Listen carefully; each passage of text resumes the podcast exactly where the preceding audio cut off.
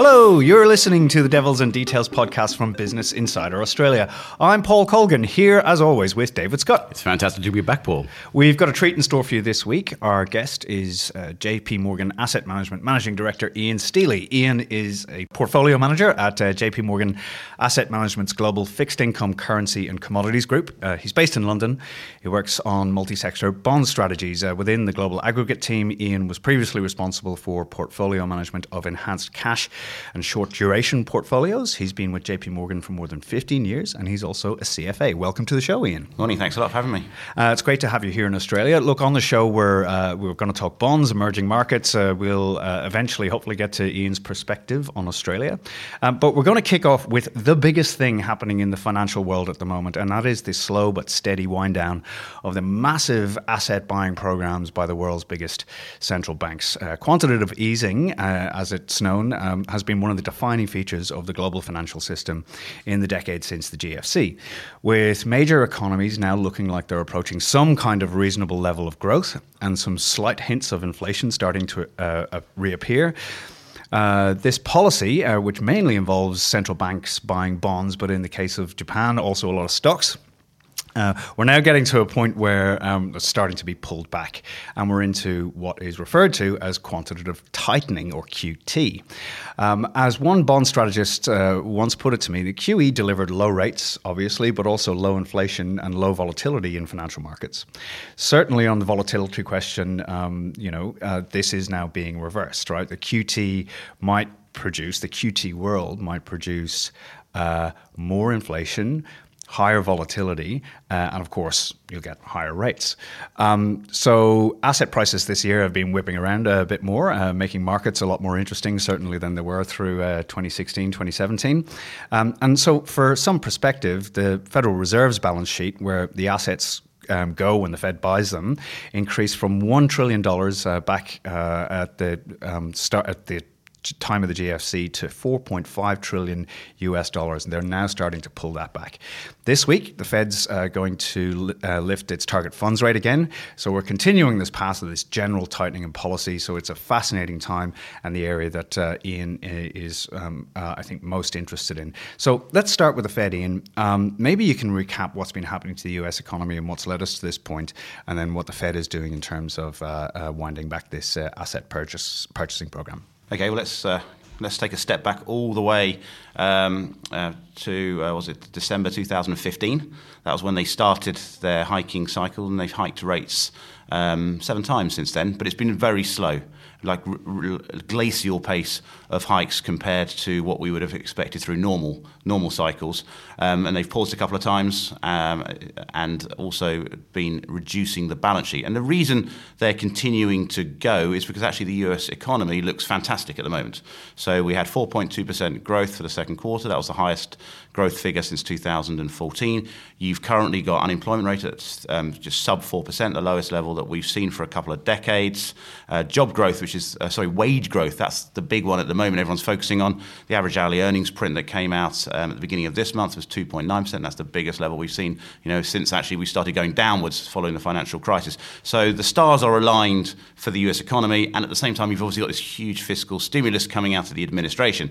So the Fed's kind of looking at its path and saying, actually, inflation is uh, slightly above target. We should continue to normalise policy. And they've laid out a case that we would expect them to be hiking rates this week. Uh, we would expect them to be hiking rates again in December. And personally, I think they'll be hiking rates a couple of times next year. That's, that'll be when it gets more interesting because by that point, you'll get the Federal Re- uh, Reserve fund rate um, around about 3%, which actually, in real terms, remember they've got an inflation target of 2, is about 1%. So you could make build a case we're starting to actually have tight policy. You know, for a long time we've had a very accommodative policy. We get to tight policy, and then what does that do, and kind of where do they go from then? And that's what I would be most kind of interested to see if I can get anything out of the Fed statement this week to see if we've got any indication of what, what they're thinking a bit further out. Uh, so, is there a risk here that markets have um, just become uh, so used to uh, the, this? Um, uh, huge level of stimulus, and uh, not just um, with the low rates, but also with the asset purchasing, that markets just are not prepared. I mean, obviously, we've been talking about this now for the last couple of years about the Fed um, starting to normalize policy, and they are continuing to do that. They're they're doing what they have said they will do. Um, but do you think that there's still a bit of a risk that markets are not quite prepared for the impact that this is going to have? I think that is the case to some extent. And I actually think some of the weakness that we've seen in markets this year has been because of that.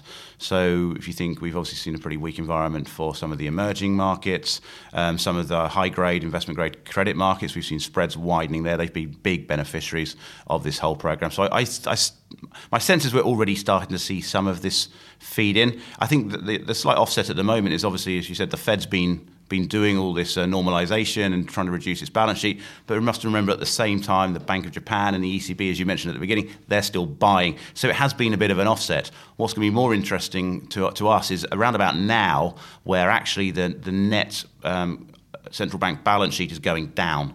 Um, so with the ECB shifting their purchase from 60 billion down, sorry, from 30 billion down to 15 um, billion uh, in October, with the Fed trying to reduce their balance sheet by around about 50. You know, Japan are doing a little bit, but actually what we're going to have is net negative on, on the central bank's balance sheets. And that's maybe more of an interesting dynamic than we've seen this year. This year we've been low buying, but it's still been an addition. Going forward, it's going to be a subtraction. And is the market ready for that? So, big question is the outlook for um, for bond yields here, right? So, um, the U.S. ten years uh, punched through three percent, and right now uh, it looks like that's sticking um, uh, of the last couple of weeks. Um, so, uh, where do you see U.S. Uh, ten years global benchmark um, by the end of the year?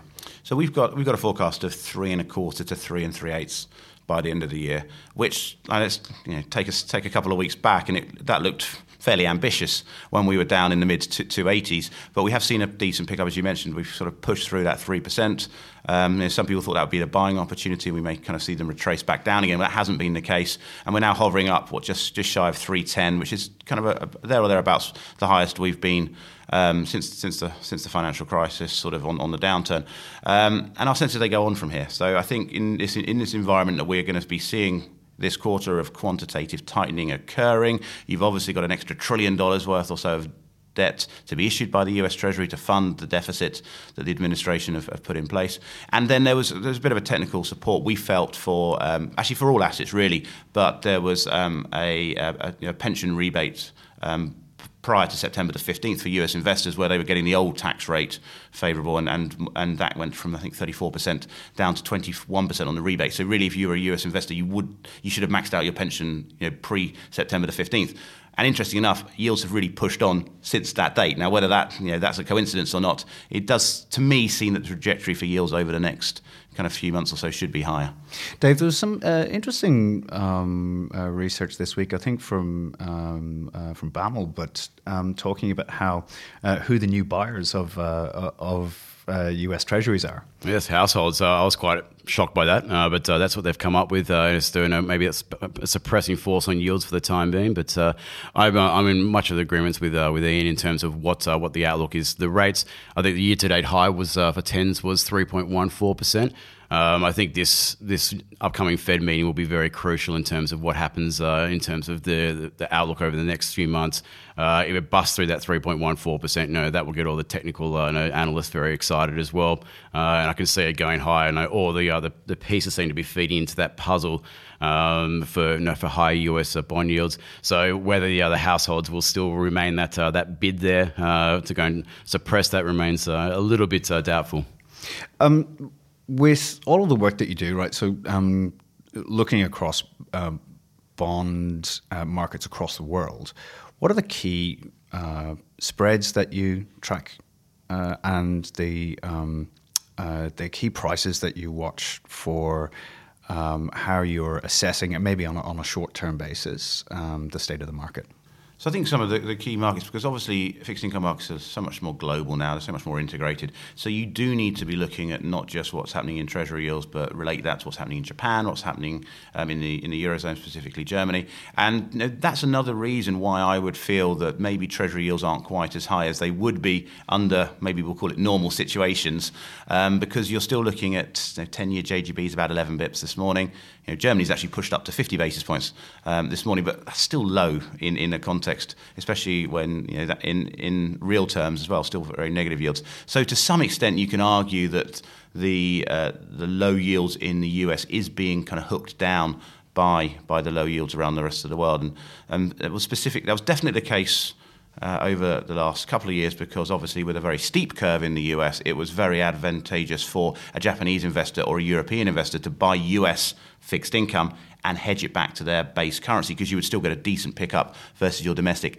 Again, that's maybe another reason why Treasury yields can push on from here because that's not the case with the flat yield curve that we're seeing at the moment. Cash rates high in the US relative um, to the rest of the world. That hedging cost um, actually becomes very, very painful for overseas investors. So we're not seeing that overseas demand. As you mentioned, it's more households at the moment that have been supporting the Treasury market. So if you don't have that household support, you don't have the overseas support. You know, do, you know, who is going to be the buyer of Treasuries? And I know this, you know, this kind of bucket load of debt that's being issued by the Treasury to fund the deficit.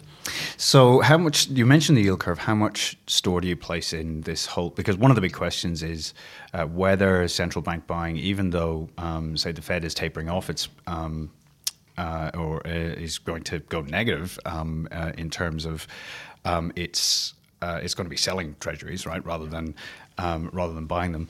Um, obviously, there's this theory that this time, uh, the yield curve, the story around the yield curve might be different, right? That if it inverts and it's getting very close, um, that if the 210 uh, curve inverts, for example, that we'll be we'll see a recession within 18 months. It's typically historically been the case, um, but with uh, central banks um, being buyers, um, that might be suppressing uh, yields at the long end. Um, so do you think that might be the case, or and how close, how much store do you put in this uh, this idea of the yield curve inverting, uh, if it eventually does, uh, being a harbinger of an impending U.S. recession? Yeah, it's, and it's an interesting one, isn't it? Because there's there's a lot of people that are a lot smarter than me that have used the, the phrase "this time it's different" and then been completely proven that actually this time is exactly the same as every other time. Um, I, I do think I do think there is these underlying factors that have impacted the long end of the Treasury curve, as, as we've sort of talked about, that haven't been there before. That are probably mean that means the curve is a bit flatter than it would be under normal situations. And as, and as you said, as you get to zero, typically it's 18 months. Currently around about 25 base points. More, that's two to two and a half years normally to the next recession. I mean, interestingly, there's been a number of sort of Fed papers and looking at maybe the money market curve as a better kind of indication of um, when we're next going into recession. And I think interestingly enough at the moment, if you look at the money market curve, you know, we've got a couple more hikes priced for this year. We're pretty, pretty much fully priced. This is for very short term. Very short term for yep. September and December. Um, there's another, say, call it one and a half um, to just over one and a half for the for the beginning of next year. Um, but then actually the money market curve flattens out. Now, really, one of the big indicators of recession historically has been when that money market curve rolls over and you start to have a cut priced in. And that's maybe a better indicator this time around than the twos tens. But I, yeah, I don't want to be the person who says this time it's different. Yeah, um, Dave, what do you make of uh, the the shape of the, the curve at the moment and uh, where it might take us? Oh, it's going to invert, I think, in the not too distant future. You know, whether it's late this year or early next year, depending on what the Fed does with their hiking cycle near term. Uh, I think it's a given. Um, I think it's undoubted that there's been a suppression of longer dated yields by the QE programs around the world that we've seen. But I wonder about the psychology aspect of uh, know when it does invert because I know from when you go and write an article about when something has happened and when this happened in the past, it's almost always led to recession. I think there's one instance where it didn't lead to, and that was back you know the 60s or something like that. Uh, how people will respond when all these people when that when that moment happens and it does invert, all the headlines are going to be you know recession countdown begins. Now, how's that going to relate to people's behavior, business behavior, and will they go and respond and say, "Oh no, we should go and like batten down the hatches now, make sure like we're prepared for what's going on now? Or will they say this time is different? And that's the, the psychological question that no one can really answer. Um, certainly, like the US economy is looking stupendous at the moment. Uh, I know excellent. But you know, how's it going to look when the, uh, sugar hit from uh, the tax cuts uh, starts to wear off, infrastructure spending starts to wane a little bit? What will it look like then? A slowdown with the perspective, I know something will happen with the psychology aspect and people will become risk averse, there is a risk that it could happen. Yeah, so you know, people hit a threshold and they decide, okay, well, I've got to put money under the mattress now because the yield curve's inverted, and you know, yeah. the, US, um, the US economy is not going to be able to sustain the 4.2 percent annual growth rate that we saw in the last quarter. So we know there's going to be a slowdown. Now, couple that with the prospect that we'll see a, a yield curve inversion, I think it's going to be very interesting to see how people respond in that respect. Does that mean the Fed then effectively, you know, which is our, our view, is that they go again twice this year, they then go again twice um, in the first half of next year, mm. and then there's a pause mm. because then you say you've got Fed funds rates at three, maybe the ten-year Treasury slightly above three. That does that prevent? Maybe that prevents the yield curve from actually going to an inversion, and then all the problems that you've just just alluded to of just the sentiment around that, and maybe something in the back of their mind says, why don't we just take a pause and just let things settle down and try to get this, the back end of the yield slightly higher to kind of that preemptive, it's going to be a recession because we've got inverted conversation. As you, as you pointed out though earlier, the, uh, they, they, don't seem to have this fear about no, they're, not as concerned about no what's happened right now in this situation with the yield curve compared to situations in the past. So I just I wonder, um, their current mindset seems to be like no, we're going to be like dictating our policy for what's lying ahead the next two years, and that's it. Um, as long as they maintain that, I can't see them sort of starting to go and dictate policy based on the fact that they don't want to see that yield curve inversion because it will lead to people thinking about the recession. All I can see for the time being, and, and you can correct me if you have a different view, but to me, that they seem like they're saying, okay, we're confident what's going on. We think inflation's going higher. We need to go and put the uh, no the brakes on the economy to make sure that this boom doesn't become a bust in the uh, the future. So to me, it looks like they're dictating to what they think is happening two years ahead rather than the shape of the yield curve. Yeah, no, we, we, we would agree with that. I mean, I, I do think there, there's probably an option for them to, you know, maybe consider at least a pause and, a, and, a, and maybe just a sort of a scan of the horizon as to what's happening when they when they get up towards three percent with one percent real yet rates and maybe a curve that's that's flat. But actually, in in Jay Powell's latest speech, he almost um, kind of alluded to the fact that they're not going to, you know, they need some, they need something to effectively stop them from mm. going. You know, at the moment they're in, they're in a set plan. They've been doing it every quarter, and it needs something needs to break them to actually get them out of that. And at the moment, as you say, the U.S. economy looks stupendous. Mm. There's nothing really that we can see that would that would really really cause that. Yeah, and financial conditions in the US are still very, very loose compared to you know, historic norms. So that's another thing they've got to consider. Like you know, US dollar strengthening a little bit, you know, longer term yields, but volatility in stocks is still very low. So there's lots of things that are you know, not putting up a red flag saying go and stop hiking now. That all the things are saying like no, you should continue on the path of gradual tightening what they're going on right now. I think one of the other my other uh, favorite uh, things to do from time to time is uh, look at um, you know if you look at uh, search trends over time for terms uh, like yield curve and what other, is late cycle. Late, late cycle is my other favorite one, um, and you can see that the um, the last time those peaked was you know like surprise 2008, um, and uh, you know the yield curve uh, searches for yield curve and. Uh, late cycle have started to tick up again in the last sort of 12 months because people are seeing the the phrase around um, in, in, you know in in the, the media and the coverage around them, and people are starting to talk about it. So look. Um, who knows if it'll be predictive, um, uh, but uh, uh, certainly, uh, like you, Ian, I, I, don't think I'd be uh, betting against it um, anytime soon. Uh, okay, I just want to ask quickly um, transfer mechanism for the volatility that we've seen. Um, so, can you maybe explain why the uh, move to QT has led to more whippiness that we've seen in currencies, um, bond markets? Like we've seen some big moves in bond yields this year.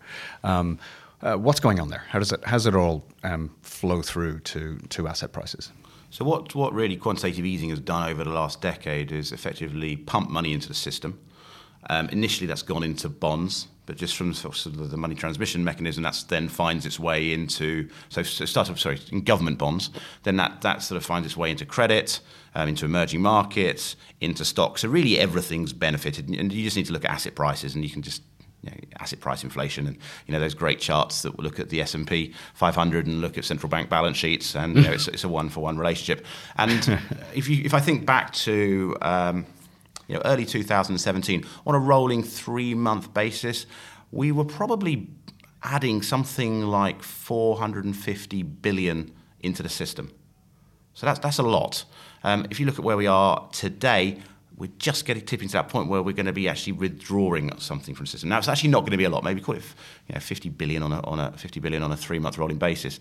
So that's definitely a shift.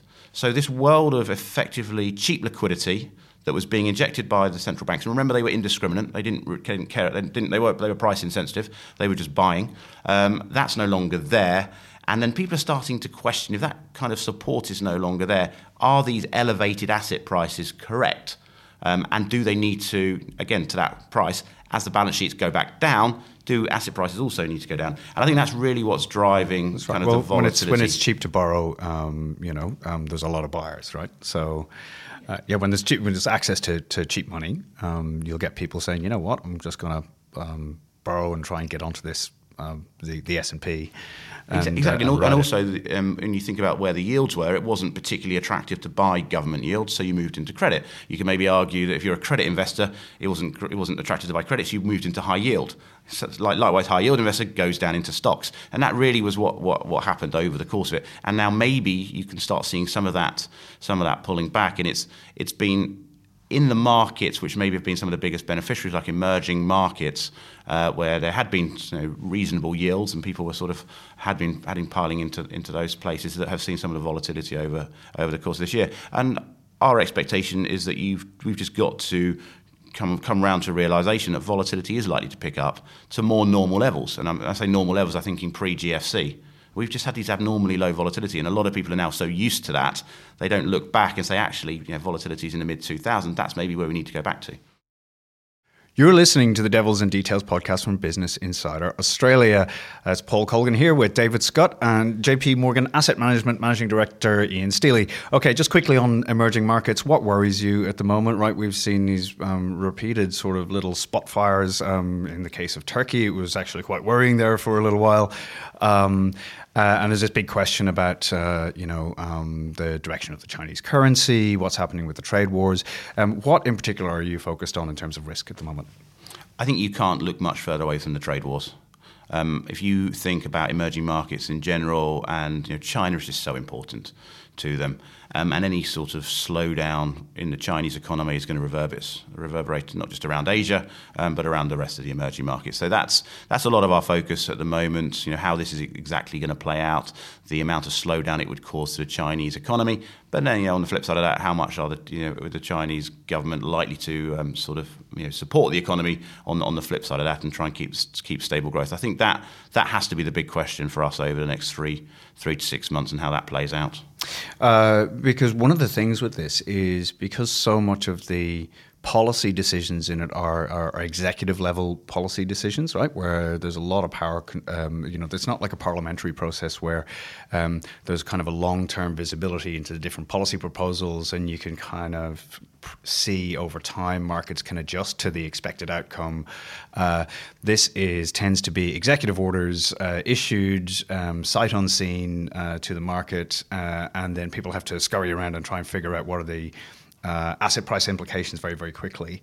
Um, so, um, how do you manage that? How do you think about um, like positioning through um, through this period where there's this level of kind of unpredictability on the policy side that might affect um, broad economies and also individual sectors?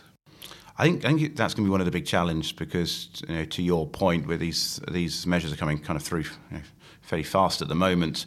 And I think most people's expectations that by now we'd have had some kind of agreement in place, and maybe we'd have dialed down the rhetoric. And if anything, it seems to be seems to be getting worse at the moment.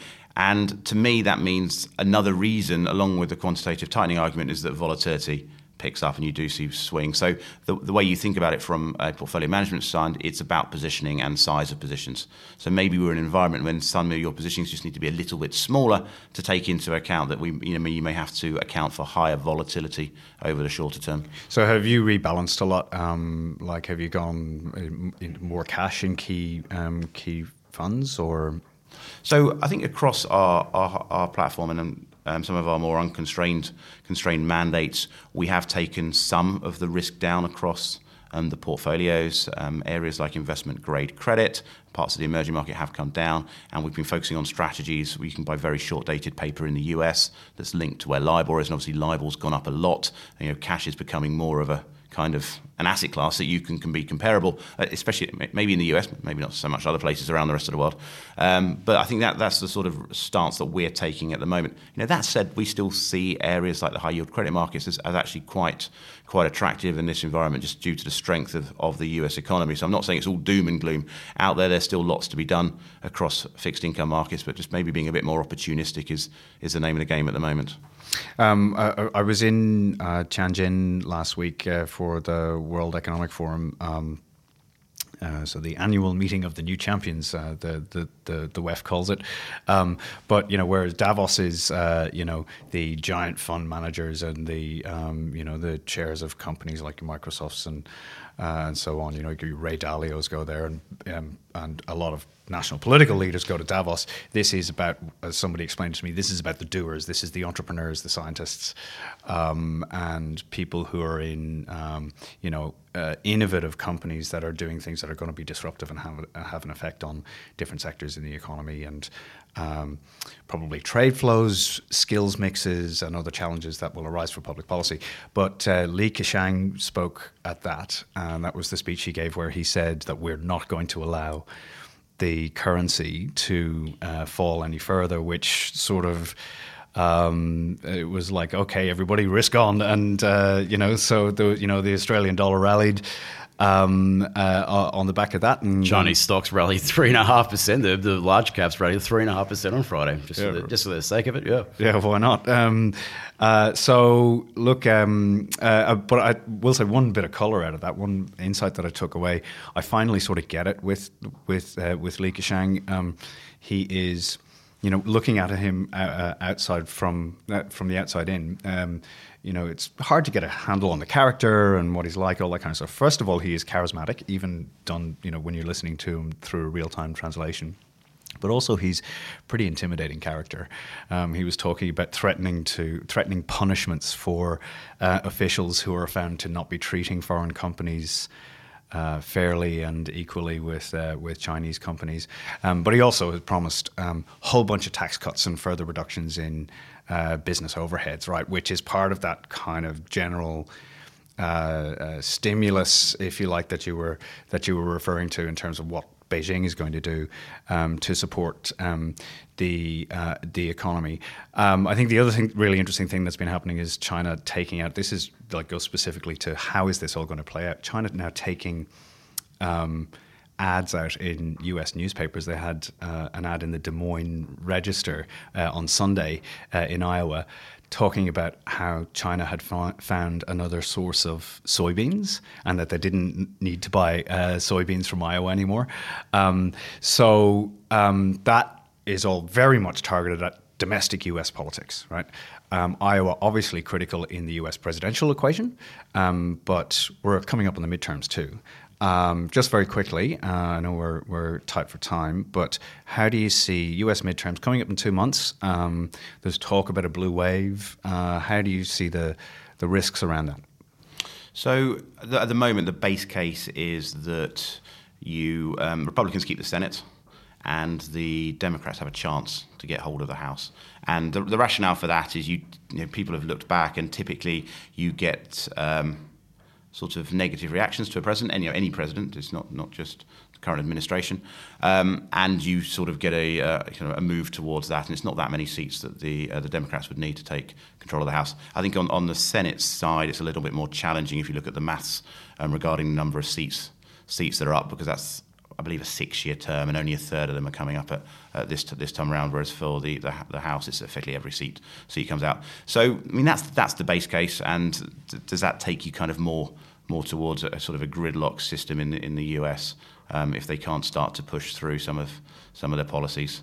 Um, the risks, obviously, you know, either side of that is the current administration does a lot better and, and continues to keep both House and Senate, and then maybe you know we're, we're going to see more policy policy um, pushed through because I think, as we were talking earlier, the likelihood is that you start to see sort of growth roll over a bit towards the back end of 2019 as the current fiscal stimulus package goes um, in and into 2020. And then obviously we've got the re-election in 2020. And do you really want that to be occurring at maybe a time when the, the economy is is rolling over. So if the current US administration does want to go up for re-election, maybe you do need kind of another boost um, to, to, kind of get, get across the line there. So I think I think the midterms are going to be you know, fascinating as to which direction um, the US economy uh, or sort of the US population is is travelling at the moment, and obviously you know being from London and around Brexit, and then the US, the polls haven't been a particularly great lead lead indicator. So we, we're going to have to actually wait and see the results. I feel. Yeah, it's um, it's it's certainly going to be fascinating. Um, I just want to quickly ask you. Um, you're in Australia. You were in uh, Melbourne. Uh, and now you're in Sydney. Um, there is a, the biggest uh, thing that we're all talking about here. I mean, we've talked about QT global level, um, but here it's all about house prices. Uh, so nothing's different. That's what we talked about in London anyway, as well. um, yeah. Uh, so um, from the outside looking in, um, how do you assess uh, what's happening here? So, I, so I've been probably coming to Australia for once a year with, with work, and as you, to your point, every single time I've been here, the conversation's been about house prices and how much they've been going up. So this is probably the first time when I've come here and the question mark has been, are, are we about to have a housing collapse again? Um, looking into me, uh, you know, as a complete outsider and not, not definitely not an expert in, in the Australian housing market, it did feel that house prices were a little bit high. Um, and um, knowing that you were going to ask me this, I did a little bit of research um, last night, and I was I was staggered to find that the average house price in Australia is almost double the average house price in the UK and I think UK house prices are high.